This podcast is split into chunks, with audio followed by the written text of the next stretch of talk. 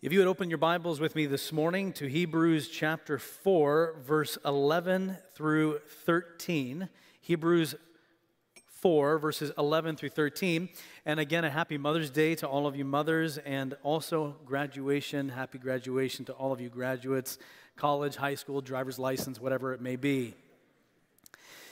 Repetition and review are some of the teacher's most potent tools in helping listeners to understand. The Bible itself is a grand and diverse record of repetition. You go from Genesis to Revelation, it is constantly rehearsing and rehashing the same central narrative. That narrative that there is a good God, that we have fallen into sin, that we deserve his wrath, but he has made a way out for those who believe. A way ultimately shown in the person of Jesus Christ and that Jesus is coming again to judge the world. And this really forms the central thread, the backbone of Scripture from Genesis to Revelation. You can see pieces of it across the breadth of God's Word. Repetition, review, helps us to remember, helps us to learn. And so we're going to review and repeat here for just a moment and go back to Hebrews chapter 1 through 4 so that we might remember where we have come from, so that we might know where we are going. Hebrews chapter 1, verse 1 written to a religious people who understood the Old Testament in grand, eloquent, elevated language. He begins long ago and at many times and in many ways, God spoke. Let's meditate on that for just a minute. God is a speaking God, a self disclosing God, a revealing God. He spoke to our fathers by the prophets, that's the Old Testament, the law, the poets, the prophets. All of the Old Testament is the, are the mouthpieces of God, but in these last days, He's spoken to us by His Son, Jesus Christ, whom He appointed the heir of all things, through whom He also created the world. He is the radiance of the glory of God and the exact imprint of his nature, and he upholds the universe by the word of his power. So God spoke through prophets, through miracles, through signs, through wonders, but in these last days, God himself, incarnate in the person of Christ, the one who moment to moment holds up the universe by his power, has spoken the final and best word. Matter of fact, Jesus is the final and best word from God. He is more superior than the angels. Jesus is the same. His years will have no end. He is enthroned with the Father in heaven. And if this is the one who has spoken, God, very God, incarnate in the person of Christ, chapter 2, verse 1, therefore pay close attention to him. Do not drift from what he has said. For how shall we escape if we neglect so great a salvation? He has come to restore our royalty. He's come to restore what we were created to be. In the garden, Adam and Eve were created to be co rulers with God, to rule over this creation. We forfeited that right in Adam and Eve and continue to do so in our sin. But Jesus has come to restore that royalty, and He does so by suffering death, tasting death for everyone. Verse 10 it was fitting that He, for whom and by whom all things exist, God, very God, should be perfect or demonstrate his perfection through suffering on the cross so that he can make us brothers, children of God. That his cross sacrifice restores our royalty. He shared in flesh, verse 14.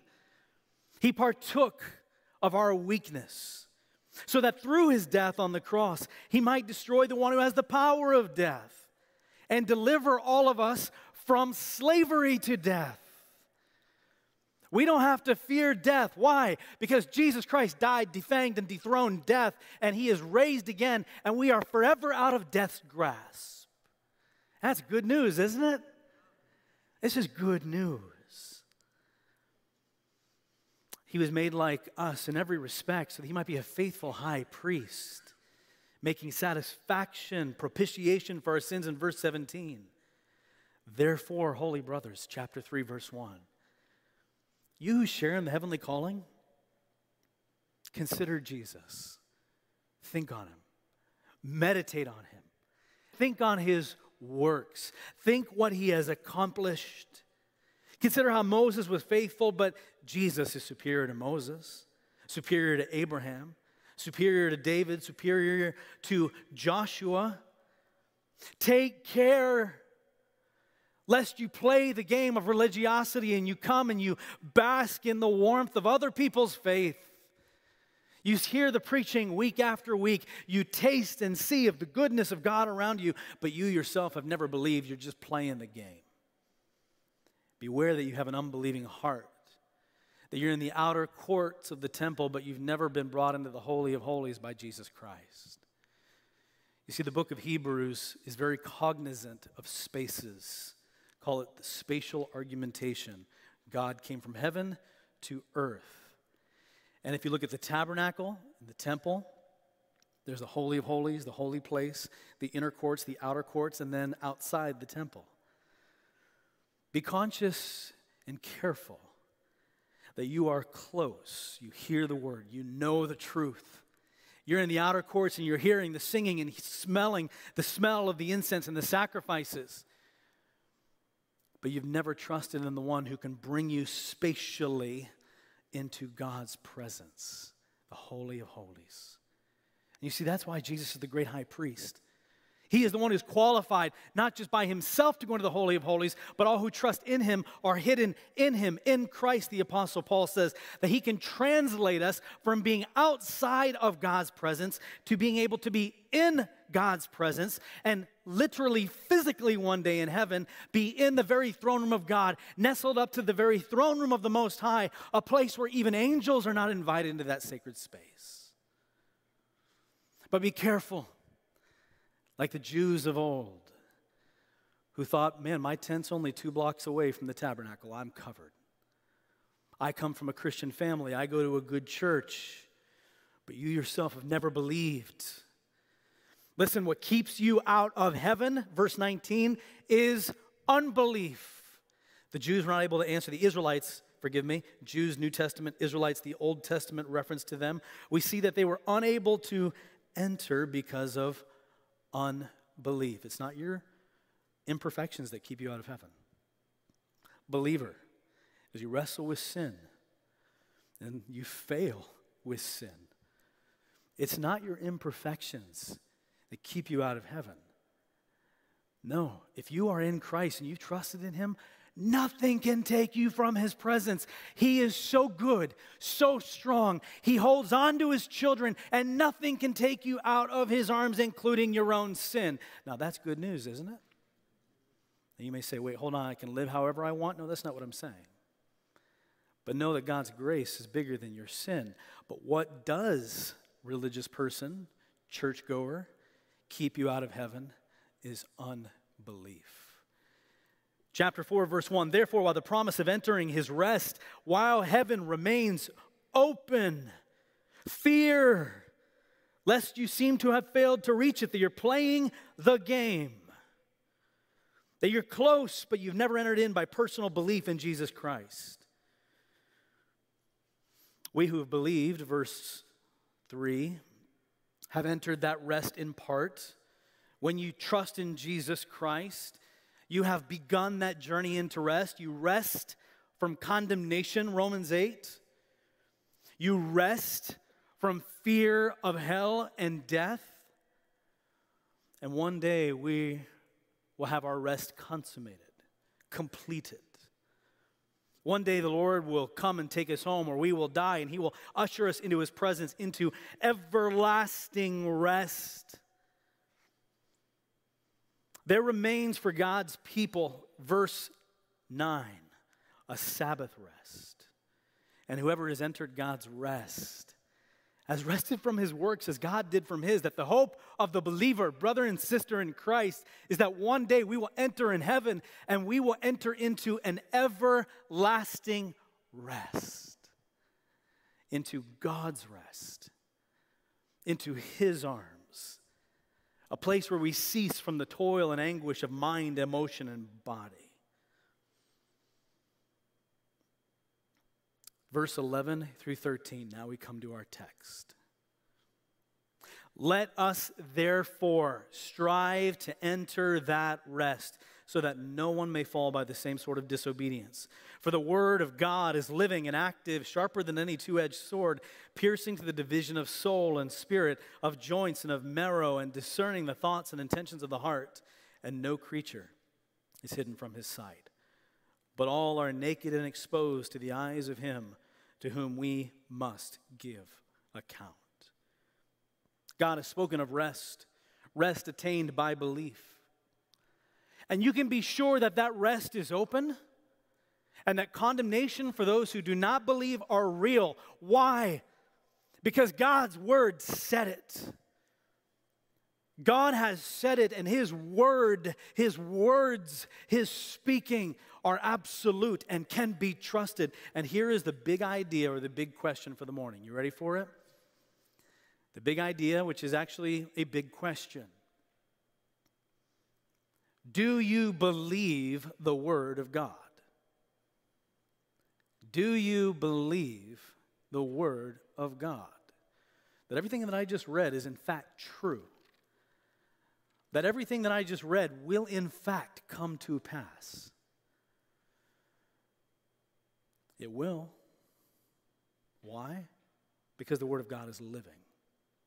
It's active, it's accomplishing its purposes. It's piercing, it's discerning, it exposes where your heart is at. It exposes and says, Are you playing the game? As a believer, it shows us and exposes us in joy where we stand before Christ. And it reassures me that there is no condemnation for those who are in Christ. Do you believe in the Word of God? Well, let's take a look at what this word does. I'm going to give you six things briefly here this morning. Six things in this passage that we find that the Word of God, in fact, accomplishes.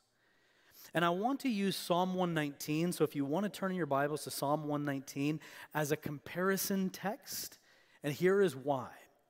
Psalm 119 is the psalm, really, that is the believer's response to God's word.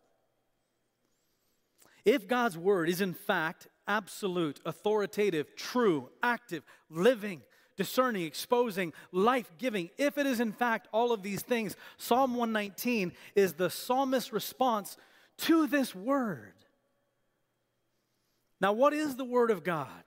The word of God is all of God's speaking, but the word of God, even more specifically, is contained in what we call the Bible. And not just contained, but this is the Word of God. Every word from Genesis to Revelation, inspired by the Holy Spirit to teach us about who we are and who God is. And it is not just an inert book. What we are doing right now in sermonizing the text is not just a good lesson, but rather we believe that by preaching and teaching this text and by reading it in our homes and by talking about it in our lives, we are unleashing the very raw power of God in our lives, channeled by the Holy Spirit through the aqueduct of what is Scripture. This is a holy exercise. Thus says the Lord. And we endeavor this morning to hear what He says. Number one, what does God's word do? God's word directs us toward our heavenly rest. Number one, God's word directs us towards our heavenly rest. Why was the Bible written? The Bible was written so that you might have knowledge of who God is. But the Bible was written so that you specifically might know how you can enter heavenly rest. The Bible was written so that you might know God and enter his rest. God's word is a roadmap, a treasure map, kiddos, if you can think of it that way. With a big X marks the spot and says, life and rest can be found in God, specifically in the way that He is made through His Son, Jesus Christ. All right, I'm going to flip back and forth between Psalm 119 and Hebrews chapter 4. Psalm 119, verse 81. Listen to the psalmist. He says, My soul longs for your salvation. I hope in your word. Psalm 119, verse 123. My eyes long for your salvation and for the fulfillment of your righteous promise. I long for your salvation to be realized, for your promise to be seen in full. I can't wait. My eyes are focused heavenward. Now back to Hebrews 4. Again, it will be helpful to keep one finger in Psalm 119 and one finger in Hebrews 4, and we'll just kind of flip back and forth. Hebrews 4, verse 11. Let us therefore strive to enter that rest so that no one may fall from the same sort of disobedience. Let us strive to enter that rest, to enter that place by what? By believing in Christ. It's not your works, but our eyes are focused. Our striving is heavenward. Our striving is cast on our hope and our destination. Have you ever heard the phrase, Christians who are so heavenly minded, they are no earthly good? I hate that phrase. The problem is not that we have Christians that are too heavenly minded, we have too many Christians that are too earthly minded. The more heavenly minded we are, the more that we're able to walk through this life free of anxiety, free of worry, trusting the Lord's purposes and will because we know that heaven wins the day. We know that whatever election or whatever economic downturn or whatever lies in front of us, the more that we realize that this world is just a room that we are passing through into a doorway that has an infinite expanse of landscape radiating with the glory of God. Why would you stop in the hallway when infinity lies at your doorstep? But you see, too many times we, we linger in the hallway and we think the hallway is all there is instead of walking through the door to the grand foyer of heaven that is limitless in its glory and beauty. Strive to enter not this rest, not a rest here and now attained by money or pleasure or sex or whatever it may be, but walk through the hallway. Strive to enter the rest that God has provided for you. Live your life with your eyes focused heavenward. Matthew 5, verse 11 to 12, Jesus actually tells his disciples the blessed life, the life affected by the gospel. Blessed are you when others revile you and persecute you and utter all kinds of evil against you falsely on my account. How many of you like conflict, by the way? Actually, don't raise your hand. Some of you really do enjoy it. If you're from New York or New Jersey, you, you really have no problem with conflict, right? In the South, right, the opposite is true we smile and go about our business while, yeah, anyways. Okay, moving on. The bottom line is it doesn't matter who we are, all, all jokes aside, nobody likes conflict, being misunderstood, being hated. But if you're going to live the Christian life, you are going to be rejected. That is just simply a reality of this existence. What keeps you focused? Jesus said, verse 12, here's where you're rejoicing and your joy is anchored. Rejoice and be glad, for your reward is great in heaven. Keep your eyes focused heavenward. Philippians chapter 3, verse 13 to 15, the Apostle Paul says, Brothers, I do not consider that I've made it my own, but one thing I do, forgetting what lies behind, straining forward to what lies ahead, and I press on toward the goal for the prize of the upward call of God in Christ Jesus. Do you live your eyes with, live your life with your eyes heavenward? Are you striving for that goal and rest? Do you believe what lies ahead is worth our present afflictions? Strive. Belief is entered into by trusting in God's word, by trusting in what Christ has done. And the fire of belief as believers is stoked by God's word. If you have believed, you continue to read God's word so it stokes your fire for heaven, for hope, for Christ. So, number one, God's word directs us towards our heavenly rest. Number two, God's word breathes life into our dead hearts. Let us strive, therefore, to enter that rest so that no one may fall by the same sort of disobedience. Verse 12 For the word of God is living and active, sharper than any two edged sword, piercing to the division of soul and spirit. Number two, God's word breathes life into our dead hearts. The word of God is described as living and active, and I think it's living and active in two ways. If we think about God's word being living and active, maybe think of it in two specific ways. Number one, God does what he says. You say, you can say something, you can speak something, but your words are in fact powerless to affect whatever you said. I want to fly like an eagle, right? Michael Jordan, I remember that song from the 90s. You want to fly? Well, you can't. Why? Because you're not an eagle. I'm, I'm going to climb. I'm going to run like Usain Bolt. Well, those are your words, but you're actually powerless to enforce those. But you see, God's words and his actions are so in, intricately tied up that God does what he says, and what he says is what he does. His words are and his actions are 100% consistent. That which he speaks, he's able to accomplish. In other words, his words are alive with power, they are not empty. Whatever he says, he can, he will do, will in fact be accomplished. So, what he said in Hebrews 1 through 4 so far being able to accomplish rest and bringing his wrath, both of those are in fact true. What God's word says here in Scripture are in fact true and living. So, number one, God does what he says. Number two, God's word is in fact enlivened, even living today. This is not just words that have been written 2,000 years ago, these are living words through the power and the presence of the Holy Spirit. The Holy Spirit channels his power through the aqueduct of God's word to pierce and discern us, and to expose us, and to teach us about Christ. Some of you maybe are asking, yeah, but how can God's word be trusted? How do we know that this is historically and archaeologically God's word? I would actually point you towards a resource. This is, without giving you a whole library, but this is a great starting point. It's called Understanding Scripture, an overview of Bible's origin, reliability, and meaning. If you have questions about history, archaeology, how we can trust God's word, how we can understand God's word, this is a fantastic starting point. It's accessible, but at times it will stretch you. I'm going to leave it down here in the top step, and I would encourage you that if you have any questions along those lines, that would be a wonderful resource to pick up.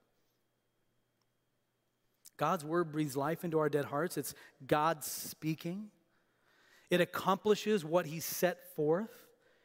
Isaiah chapter 55, verse 10 through 11 For as the rain and the snow come down from heaven and do not return there, but water the earth, making it bring forth and sprout, giving seed to the sower and bread to the eater. In other words, as God superintends creation and brings forth life on this physical ball that we call earth, verse 11, so shall my word be that goes out from my mouth. It shall not return to me empty, but it shall accomplish that which I purpose and shall succeed in the thing for which I sent it. My word will go forward. Brothers and sisters, stop trying to be so winsome. Be obedient. Stop relying on your personality or your giftedness. Instead, rest in the Word of God, that God, through His Word, will channel that truth into your children, into your marriage, into your coworkers. Let God's Word come alive in you. Be in the Word. Talk the word. Talking to some missionaries in North Africa, one of their first things they do is memorize the scriptures in Arabic so that they can just constantly seed it in their conversation as they walk through the market and just talking with people, and it becomes the verbiage of their talk. Let God's word work in you. It breathes life into our dead hearts. It's living, it's active. Is your heart cold or hard? Are you in God's Word? Are you allowing God's Word to shape you? The Holy Spirit brings His Word to life. I've used this illustration before, but it's been a while. God's Word is the chisel, the Holy Spirit is the power behind the chisel.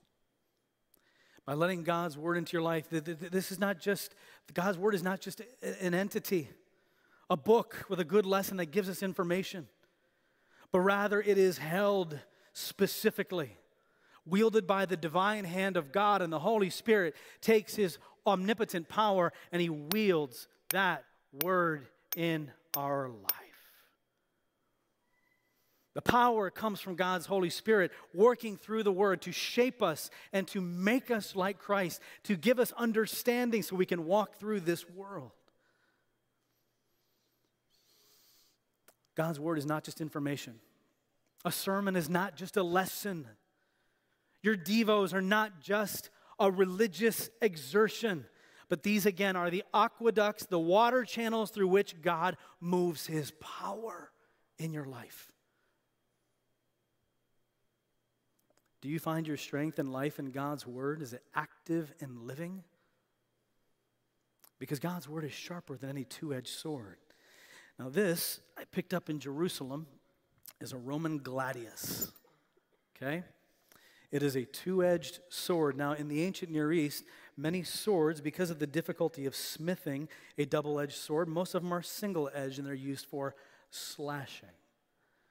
The Roman gladius really broke new ground in that it's forged as a double edged sword, and it's primarily not a slasher. It's not a movie thing where you kind of like go sword to sword and tick, tick, tick, tick, tick. Nope, nope. You have your shield, your gladius, and it's a thrusting sword. It's meant to pierce deep, it's meant to penetrate all the way through to the deepest parts of your physicality. It's a, it's a deadly sword. Whereas a surface shot may not go deep, a slashing mark may just create a flesh wound. This goes right down into the life force of the person meant to end that life. The Word of God is a double edged sword, sharp on both sides, and it is a thruster. It is meant to end your life. Listen to me very clearly. God's Word is meant to kill your flesh to drive deep into you so that you might see that you are a sinner and that through Christ, what? You can be made alive. That you can be resurrected in newness of life. And it's the Word of God, His truth, that penetrates the external shell of our hard hearts so that we can be made new in Christ. Scripture says the Word of God is living and active sharper than any two edged sword, piercing to the division of the soul and spirit.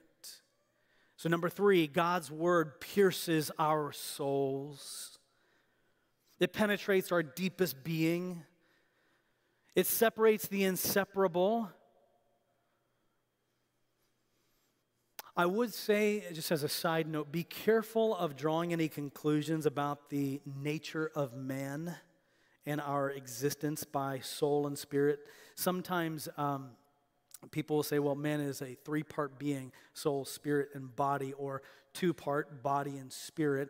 But I, I wouldn't caution you, in, in, the words of F.F. Bruce, a commentator, said, It would indeed be precarious to draw any conclusions from these words about our author's psychology, how he views the, the psyche, the, the existence of mankind.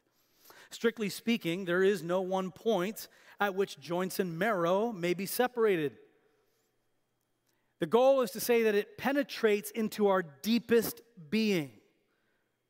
In some popular and devotional literature, and I've seen it today, uh, this verse is used to justify, and this is Thomas Schreiner speaking, another commentator. This verse is used to justify distinguishing between soul and spirit, and sometimes a whole spirituality springs up that separates the spirit, soul, and the body. These tripartite, three part understandings of human beings are speculative and testifying to the creativity of their authors more than they reflect the teaching of the New Testament. Be careful. And I would agree in the context, this author is simply highlighting God's power and that nothing can withstand his word.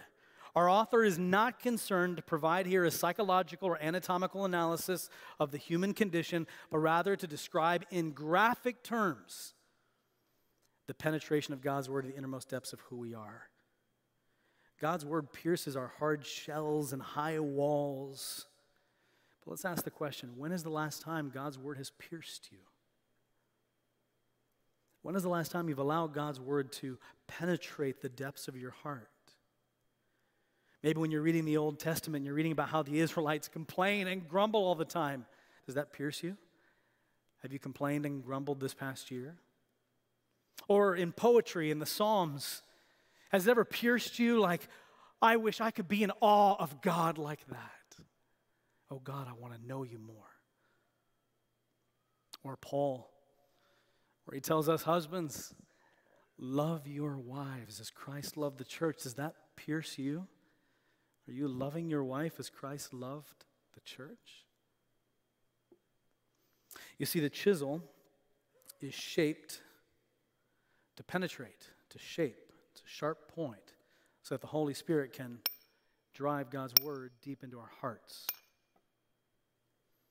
The psalmist in Psalm 119, verse 18 says, Open my eyes that I may behold wondrous things out of your law. Pierce me. Open my eyes. Discern me. Number four, God's word discerns us. It understands our thoughts and intentions. It checks our motives. It lays bare the intentions of your heart. You see, if God's word is powerful and is able to accomplish all things, do you not think that Satan is going to want to keep you from God's word? And you just think, I didn't have my Devo, it's not a big deal. Oh, I didn't hear the sermon. Besides, what I really need to go to church for is the fellowship of the believers. Hear me out. Fellowship is critical. But is Satan slowly isolating you from God's word through which God wants to channel his power in your life? Through which you can be pierced, discerned, exposed, even? Now, we fear exposure, and I'm going to come to that in just a moment. But do you invite the piercing and the dividing of your soul and being so that you might know that which is unholy and that which is holy. But do you place yourself under God's word daily where you say, Holy Spirit, work your power in your life? And I read your word. Now, Holy Spirit, do it. Shape me, pierce me, drive deep, show me. Number five, God's word exposes who we are. It does. It shows you where you stand. If you're playing the game, it shows you that you are a sinner dangling over hell. If you've trusted in Jesus Christ, then it shows you that you are safe in the arms of God. For verse 13, no creature is hidden from his sight, but all are naked and exposed to the eyes of him to whom we must give account. This book is like a mirror, and it takes down our masks and removes our walls, and it shows us who we are, and it hurts. And it's scary because we don't want to be exposed. We don't want what's inside to be seen. But listen, if you've trusted in Jesus Christ, there is no reason to fear exposure. If you've trusted in Jesus Christ, Jesus exposed himself to death on the cross, bore open his being he knows what's in our hearts, and He loves you anyway. He knows what's behind that facade and that wall, and He went to the cross for you anyway.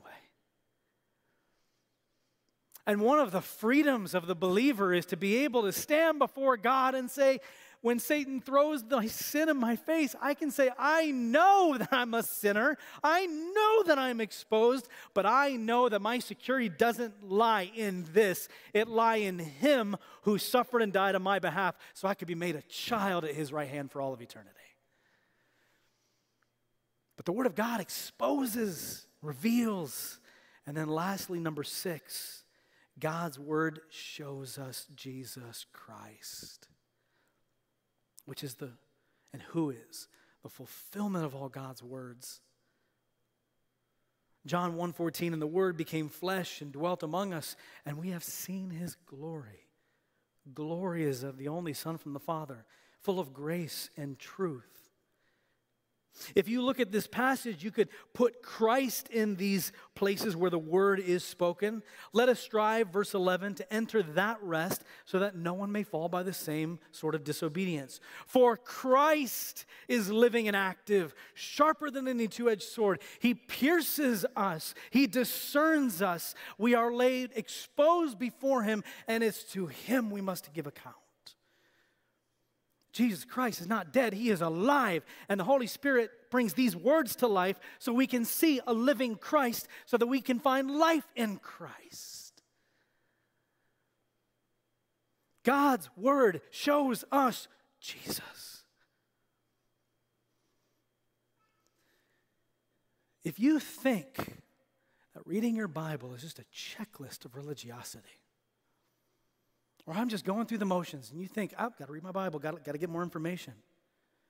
You need to reshape your understanding. This word is the living, active, incarnate power through the Holy Spirit by which we are shown the Word, Jesus Christ. And you neglect it at your own peril. But if you cherish it and love it, like the psalmist in Psalm 119 says, Open my eyes, let me see you, God. I treasure your heart, I treasure your word. Then be prepared to behold wondrous things out of God's law for his glory and for your joy and your good. Would you pray with me this morning? Heavenly Father, we thank you for your goodness and your love, for your mercy, for your grace. And oh God, may we see the words of this book not as something empty or powerless, but the very power and words of God. May we stand on your word, proclaim your word, live your word. That everything you said in Hebrews 1 through 4 and beyond will be accomplished because your word is power. Father, if there is someone here who's not trusted in you playing the game, right now your word is penetrating and piercing and exposing where they stand. May they this day confess that they need Jesus Christ, a Savior. May they, in their prayer right now, confess you as Lord. May they come talk to me after the sermon or someone else here who can show them from your powerful word the hope that there is in Christ. May today be the day of salvation so that they do not have to fear exposure, but they can say, I have been made clean by Jesus. Father, I pray your blessing upon my brothers and sisters this morning and my friends who may be in here. May your word pierce deeply this week. And in Jesus' name we pray. And all God's people said,